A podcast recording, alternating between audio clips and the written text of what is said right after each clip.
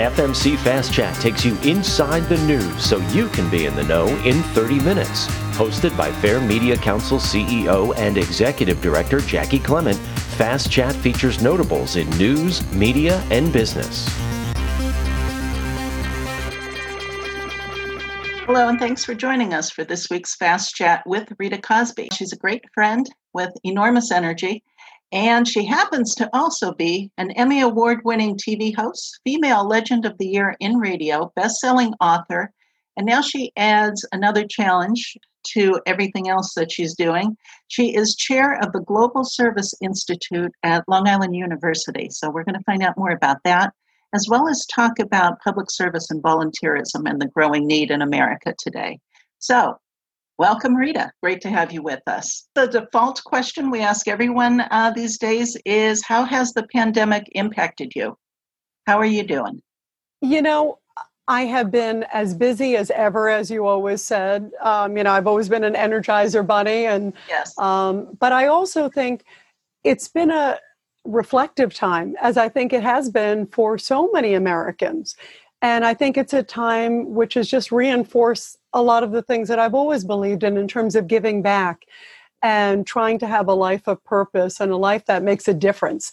And I think, you know, separate than a journalist, I feel like as a human being, you know, look, in New York City, it's been crazy. Um, yeah. The coronavirus has touched so many people's lives. I've had friends.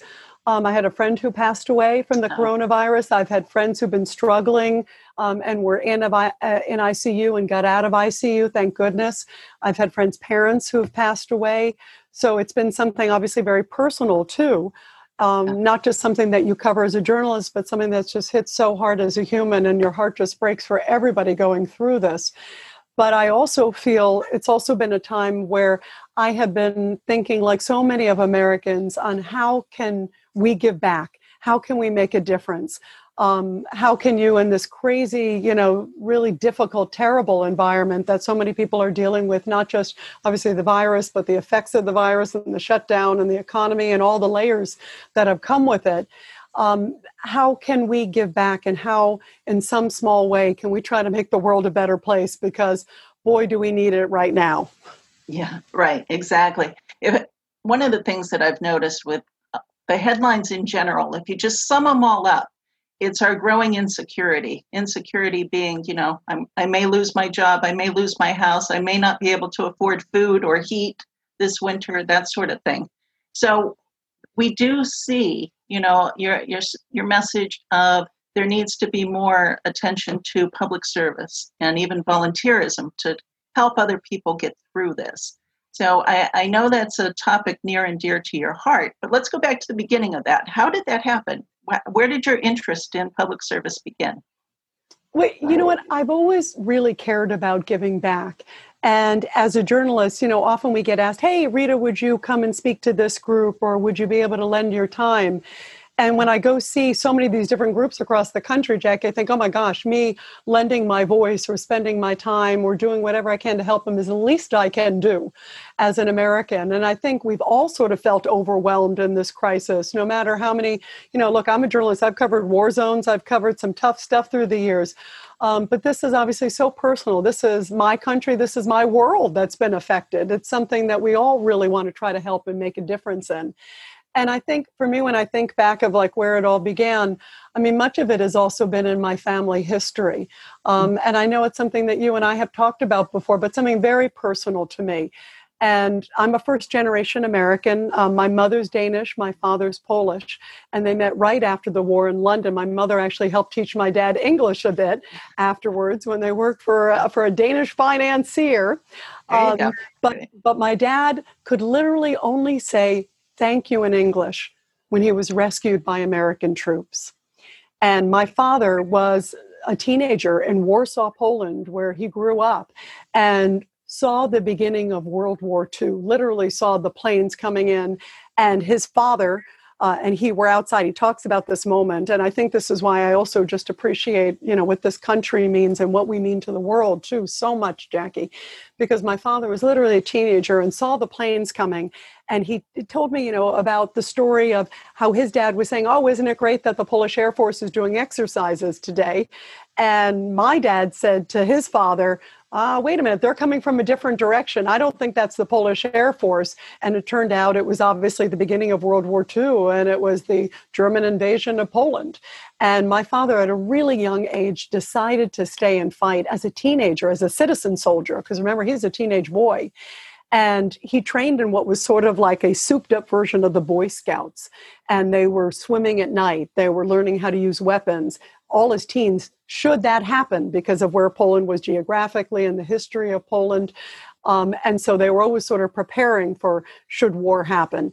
And so these young people rose up, and my dad ended up fighting, uh, you know, literally there in his homeland uh, for years and was part of the Warsaw Uprising.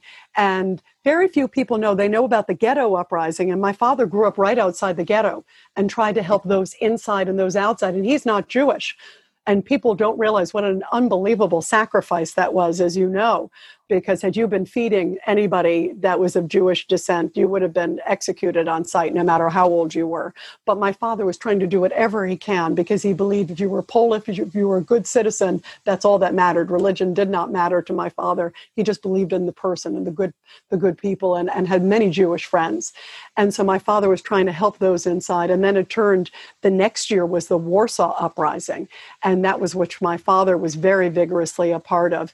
And my father thought it was 63 days, more than 200,000 people died, uh, mostly civilians and many young home army guys like my dad, who was a citizen soldier.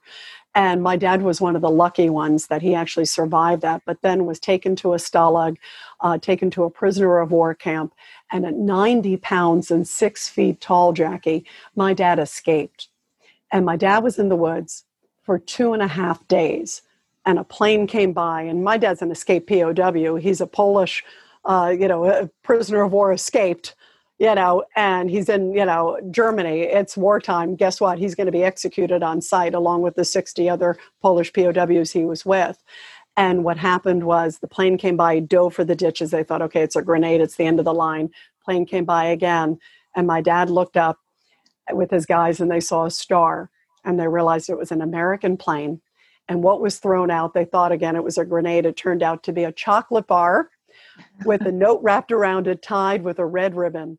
Oh, and oh, wow. it basically said, You have 15 miles to walk and you're free. And so my oh, dad oh my and these guys ran and they wow. came to American GIs. And again, all my dad could say was thank you. And that's why my dad came to this great country because my dad said, you know, boy, this is the most amazing country in the world that they would send their men thousands of miles away to free us, to free the world in World War II. And so my dad literally kissed the ground when he came to America. And to the day he died, my dad appreciated service. My dad appreciated those of service. And, uh, you know, I used to see tears running down his face every Memorial Day, every Veteran Day, any any yeah. time somebody said, I'm a military guy. And of course, he was very proud of his homeland of Poland, too. Yeah. Now, how old were you when when you learned of his story? I'm wondering how it, you know, has your appreciation for that evolved over the years and changed? Oh, yeah, absolutely. And I really learned of his full story because, like so many guys who go through war, and that's the other thing I learned so much of this journey, which became very personal to me. Because here I am, as I mentioned, I've covered war zones before, and yet here my father was literally thrust, you know, into World War II and was a prisoner of war. And I really learned of all the details. Um, it's only been, gosh, a little over 10 years or so ago. Oh, um, and here I was an adult, and I found um, in a suitcase a little over 10 years ago. Um, suddenly, I opened up a suitcase that belonged to my mother. My parents got divorced, and they didn't have a lot of contact after their divorce. It was a very abrupt divorce, and my dad was always very um, psychologically distant and also physically distant. And so my dad was always a bit of a mystery in his background. I, you know, I grew up with him, but they got divorced when I was a teenager. And I remember opening the suitcase not that long ago, and here I'm an adult, a journalist who's covered again war zones yeah. and interviewed the troops and spent a lot of time with them. And I opened it up and I found this rusty POW tag, and I found a bloody red and white, like the Polish flag, armband that had blood and dirt all over it. And oh, then wow. I found a card of an ex POW named Ryszard Kossobudzki K O S S O B U D Z K I. And I thought, oh my gosh, I bet this is my dad. And I tracked, I reunited with my dad. I tracked my dad down. Um, and I tell everybody it started the greatest story of my life. And here I'm a journalist who's covered everybody else's story. And yet right. here was this amazing story. And I was at first really just a daughter wanting to get to know my dad. And then when he started sharing this story, that to me represented just this incredible story of heroism from Poland and a story that I did not know that much because here I was going through the American school system. I thought, gosh, if I don't know this and I'm a fairly educated person, yeah. then most Americans don't know the story of this incredible heroism. And it also epitomizes the best of America. And when he shared it, I thought, you know what? I know what I need to do. I need to share the story in a big way. And we did a book together that became a big mm-hmm. bestseller. And my dad was alive when it came out, which was such a, a gift to me, Jaci. You know, and yeah. hopefully a gift to a gift to a love letter to our U.S. troops as well. now, was he was he very forthcoming with the details, or oh is that gosh. something you had to be a journalist to get out of him? I had to be a journalist. And luckily, I had a couple decades under my belt. And it was like pulling teeth, like I was like extracting, like at the dentist, Jaci, because, yeah. you know, my dad, and it really gave me such a personal sense of what people go through when they deal with trauma and they go through war. And because my father went through it in such a deeply personal way, I mean, my dad escaped through sewers that were just about 100 yards or so from his home. I mean, it was it was when you hear frontline fighting. I mean, it was literally for it was survival. You know, frontline uh, and Warsaw, where my dad was, which is Old Town Warsaw. For any of the a lot of the folks who are listening and watching, you know, Old Town Warsaw was obliterated. So that's the part where my dad escaped from. And where President Trump, not that long ago, a number of years ago, he did one of his first speeches in Poland. Do you remember when? Mm-hmm. And he was there and he was standing in front of this big statue of guys who were uprisers and it was literally a tribute to like the guys like my dad and the actual sewer entrance was about 100 or 200 yards from where president trump stood so it's a very like well-known place but my dad was one of the last guys out from his unit into those sewers and so for my father it was so personal and i think like a lot of people who go through trauma they shut it off yeah. and my dad really was planning on going to his grave you know not really sharing the story and in fact it's so amazing. He was so um, contained and so secret and so private. That was his way to his mechanism to survive was to sort of shut it off. And I literally know so much more about my father's past than my mother ever did. And they were married over 30 years before they got divorced. And you know, it's interesting that what I also learned, Jaci, through this whole experience, when my dad um, escaped and then they were rescued by Americans, he and one of his buddies, his best buddy at the time, because you know, boy, you make friends very quickly when you're in POW camp too. You can imagine. And then they escaped together. They literally shook hands and said, you know, after now they have been rescued, we will never talk about the past. Our lives start from today forward because now the past, those years prior to that, were so horrible and so difficult and so traumatic. And it was a series of, obviously, needless to say, traumatic events um, that he literally shut it off and they literally made a pact that their lives would begin at that moment on. And I think my dad was planning on, on carrying that with him to his grave. And I came to him as a loving daughter, not a journalist at first, you know, and said, Dad, I want to know who I am. I want to know who you are. And I, I also, I always believe sort of timing's everything in life, Jaci. And, and you talk to so many journalists. You guys do such a beautiful job there at the Fair Media Council. And for me, here I have spent my life interviewing people from dictators to kings to queens to everyday heroes to so many people in my life. Um, and my father, you know, I I really was a loving daughter, wanting to get to know who I was, and and then then I finally got to the layers where I was able to ask some very difficult questions, and in a way, it actually was helpful that I was the journalist because when it became sometimes really personal questions, I said, Dad, I have to ask you this question. You understand? Because now we've agreed to do a book kind of together. We've agreed to do this project. yeah. And um, and he almost felt better when I said that because it was like he was responding to the journalist because maybe it was so raw and so fresh as the daughter.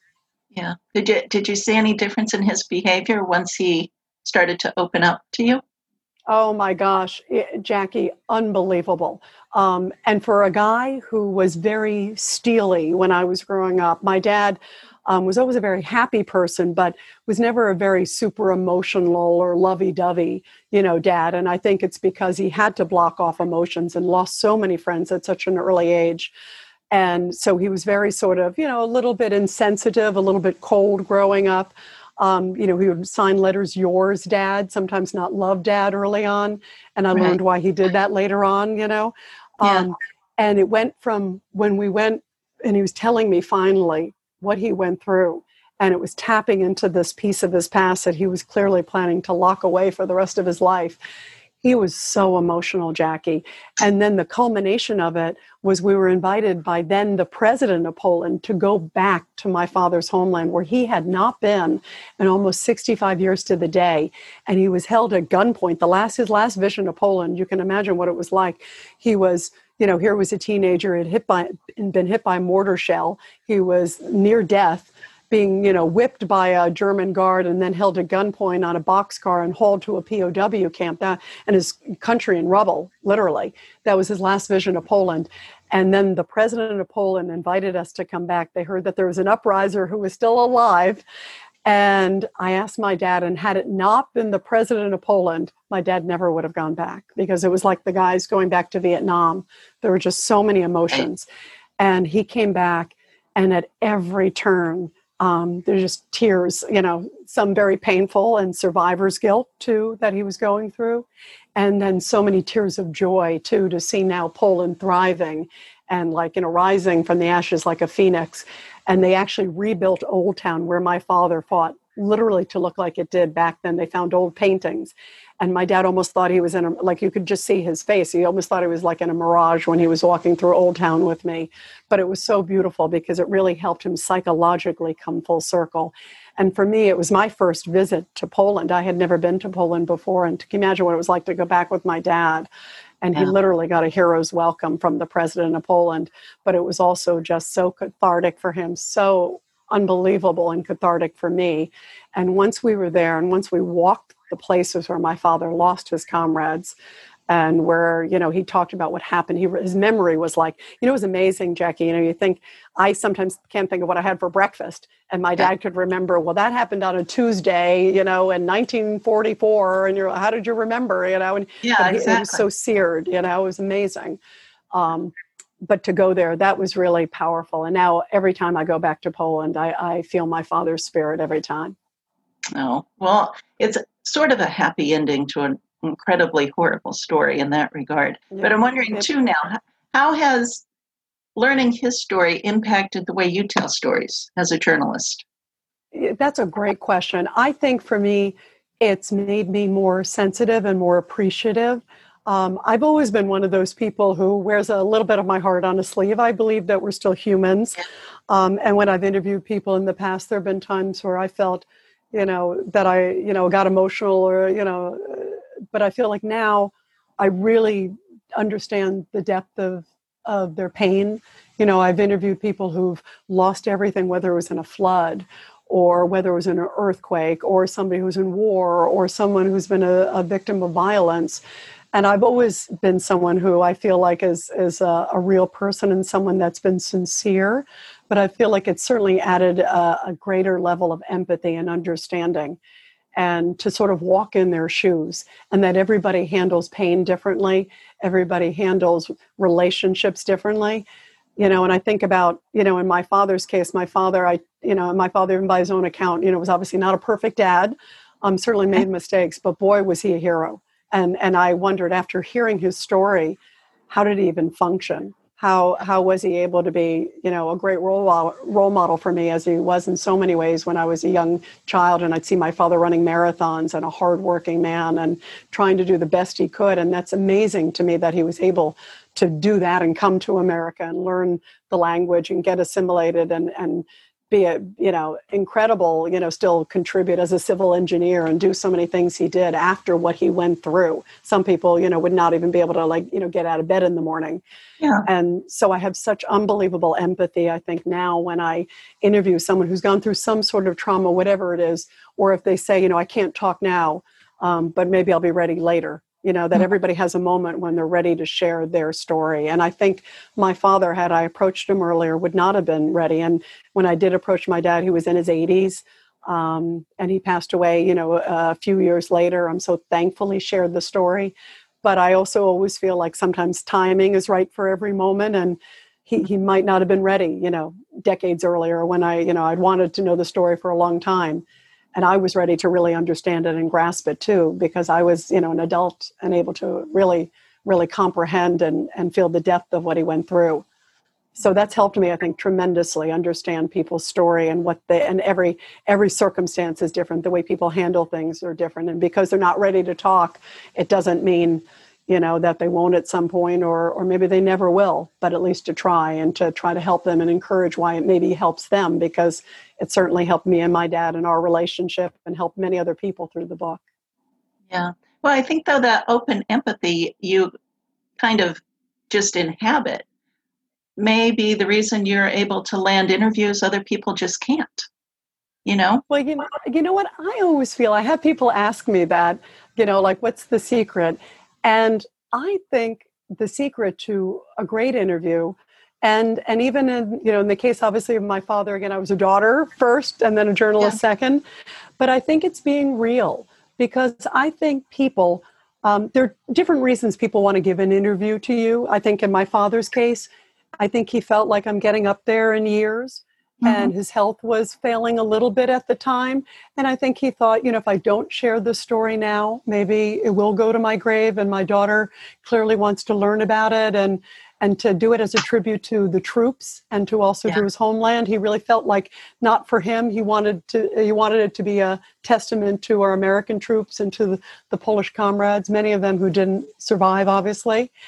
And um, i think that people also feel sincerity you know and people Yeah. feel that if you're there there's sometimes it's okay you know i'm working at this network or i have to do it now because of a particular reason to tell the story but a lot of times people give it to people who they feel a connection with um, and it may be someone that maybe they've been watching you for years and say oh gosh i love rita's style i know that she's handled this other person with dignity Yeah. you know or maybe she's been tough on people but i know she's going to be fair to me um, i always feel like that's a compliment when i get called both of those in the same breath you know? Yeah, um, and also that people feel there's a there's people who listen and people who really do care. And i think uh, you know i'm always amazed at people who can fake sincerity. Um, Yeah. i genuinely really appreciate people and appreciate stories and i think that that comes through that i genuinely want to learn about Yeah. them and genuinely would like to be able to share their story and do the best job i can Yeah. No, it comes across like you have a great appreciation for being in the moment right now for whatever it Oh. that's in front of you. well You i'm with you that's why i gotta be Jaci i'm with well, you we're so glad you're with us. So let's talk. Let's talk a little bit about this new challenge you're doing because I can't imagine how you get it all done with only 24 hours in a day. But helping out now at Long Island University. This Yeah, this, this is sounds like an enormous challenge here that you have going on. It is, and I don't do anything small. You know that. So, yes, exactly. you know, so for me, this is such an amazing, amazing endeavor that we have just launched, actually, just fairly recently, and it's called the Global Service Institute at Long Island University. And um, Long Island University, uh, you know, as you know, um, it's it's a great university. Um, it is based there, of course, in Brookville, but they also have a campus in Brooklyn. They've got a couple satellite locations, 265 accredited programs, long established, an amazing, amazing university. And we started a dialogue about me maybe doing something, maybe doing a speech or doing an event or something with them. And I started hearing about what their vision was for the future, and and especially Dr. Kim Cline, who is the president of the university, who's an amazing visionary, and started talking about what they'd accomplished, especially in recent years, where they were headed. And I thought, this is really impressive. This is something different. It went from me thinking, okay, maybe you know, I'll do an event or help out at something I've always deeply cared about from education to let's see how we can really take education to the next level. And not just at Long Island University, which is an incredible base, but also really enhancing education around the country, around the world. And we thought, let's formulate, let's take what they have already and take it to the next level with the Global Service Institute. And what it is, is it's teaching the next generation and current generations about the values of service, the values of giving back. And it could not come, my goodness, at a more fortuitous time and a more important time, I think, about with the coronavirus. And it was something we started discussing actually pre coronavirus, saying, you know, there's a void in education around the country. And I thought about it because, Jaci, I often get asked from people, you know, okay, my daughter or son want to get into journalism. Where should I send them? Or my daughter and son want to go to business school. Where should I send them? And I would know the answer to those. Or I would know the answer to, you know, a number of other schools. But I thought to learn the values of service and something that, as you know, I care deeply, deeply about, there really wouldn't be a place that I would know where to send them. And boy, do we need that now more than ever. At such an unbelievably divided time in the world and in this country.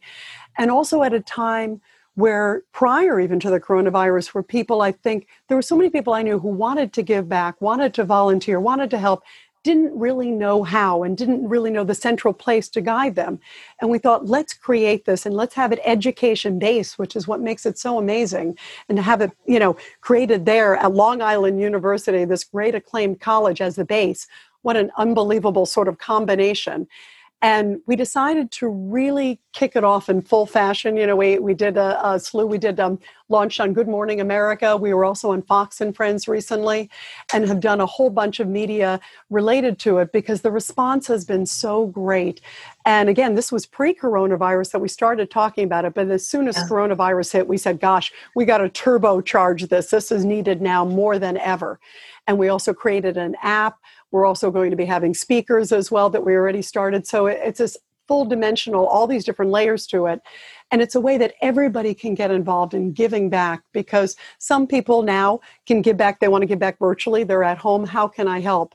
And it could right. be all the way from a student who wants to help a senior citizen at a home. Uh, maybe it's somebody who wants to work at an animal shelter. Maybe it's somebody who wants to help veterans. There's so many different layers, and everybody wants to help different ways. We're going to be able to show them how. And to me, that is so deeply meaningful. And I think about, you know, my father hopefully smiling from above. Um, to be able to have the impact not just on this generation, but hopefully it's going to be around for many, many generations to come. Yeah. Now, explain the app to me, though. Is this something that matches up? If I'm interested in helping out at an animal shelter, is that why I would use the app? Yeah, for anything that you'd like to do. In fact, the app is called Global Service Dash Volunteering. If you go on, you can go to the Apple Store and download it or go to Google Play. And by the way, it is a free app because we wanted to do it as a free service to everybody. And it's basically it's considered one of the first of its kind tied to education. And that's what makes it so neat that we're also going to have programs on there, speakers on there, a whole bunch of layers to it. But it also has an instantaneous practical use, and you just hit it on the head. Um, that if your interest is an animal shelter or if your interest is veterans or whatever it is, whatever your interest is, you go into the app, you register as a volunteer, and then you type in, here are some of my interests and also where you're located. And it will instantly pair you with available openings and nonprofit organizations that are in dire need. And, you know, sadly, right now, because of the coronavirus, the need is so overwhelming, Jaci. And it's always been great. It's always, you know, charities are always looking for great volunteers who fit their interests, but the need could never be greater. The time could not be more pivotal. And the response has been incredible. And from even the minute, even before we launched publicly, we reached out to some charities. And when we talked to some of the heads of charities, they were so emotional. I mean, some of them were, you know, tears of joy. Oh, thank you. This is so great.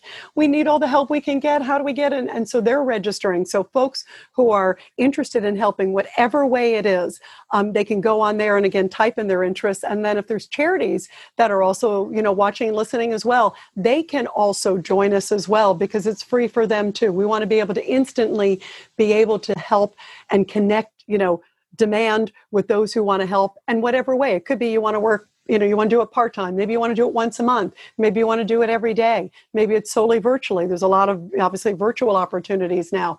We're going to be able to show you how and connect you. And the other thing that's also kind of neat Jaci too on top of the app also after you put in the information there may be something that matches that says oh gosh i like this. But if there isn't a match or another match comes in later after you've already registered you'll get an alert that says okay by the way now there's a new charity that's joined that has another animal shelter or something right. that would match your interests Oh, that's incredible, especially for the nonprofits, because oh, the, to- the so timing important. here is really, really important because so much of what you described nonprofits would rely on as in person sort of recruitment events that just can't be done today. So to Absolutely. be able to, to jump over that hurdle, it's so good to hear. And you know, the other thing too, Jaci, so many of them, like you said, the in person recruitments, also for, you know, they often have these huge fundraisers every year. They have the big galas, they have all these big events, and a lot of them, as you know, they can't happen in person. They can't do the, you know, the very nice dinners at different places and raise the fund where they could maybe hire people and do some other things. So they're so grateful that there's this instantaneous connection with people. And I think because of the pandemic, as I mentioned, even like, you know, I think I've done my own reflection of of it's just reinforced my belief of giving back and that's what excites me so much of being able to be a part of the recovery of this country to help in, in any way we can but i think there's so many people that have been home spending time with their families spending time with their loved ones um, seeing difficult times with friends or family members because of what's happened with the virus or the economy uh, everything together it's been such an overwhelming time and people are sitting back and really kind of appreciating what matters in life and wanting to make a difference and help or do something. They're feeling just so overwhelmed with what's happening. And to be able to kind of give them a great, easy, tangible, and free way to do it is just so rewarding and so neat. And just even the response we've gotten has been amazing. And, and that alone has just been gratifying to know that hopefully we can make a great difference. Well, congratulations on that. I wish you the best of luck with that going forward because it's so desperately needed. So we need to wrap up because it's a fast chat and we've already uh, run out of time. One question to leave you with What's the best part about being Rita Cosby today? Well, today it's talking to you for oh, sure. Oh, thank you. um, and I think also just being fearless. You know, I, I think, you know, I learned it as we talked about from my dad and my mom too, because they both had $100 when they came over, uh, $100 together on the Queen Mary to America. And I think I learned that at an early age that uh, life has no boundaries and uh, and try to make the most of it. So I, I hope I'm living uh, a shred of the courage that my dad and my mom. Had. The Fair Media Council is a 501c3 nonprofit organization advocating for quality news and working to create a media savvy society. For more information about the Fair Media Council and upcoming Fast Chat shows, check out fairmediacouncil.org.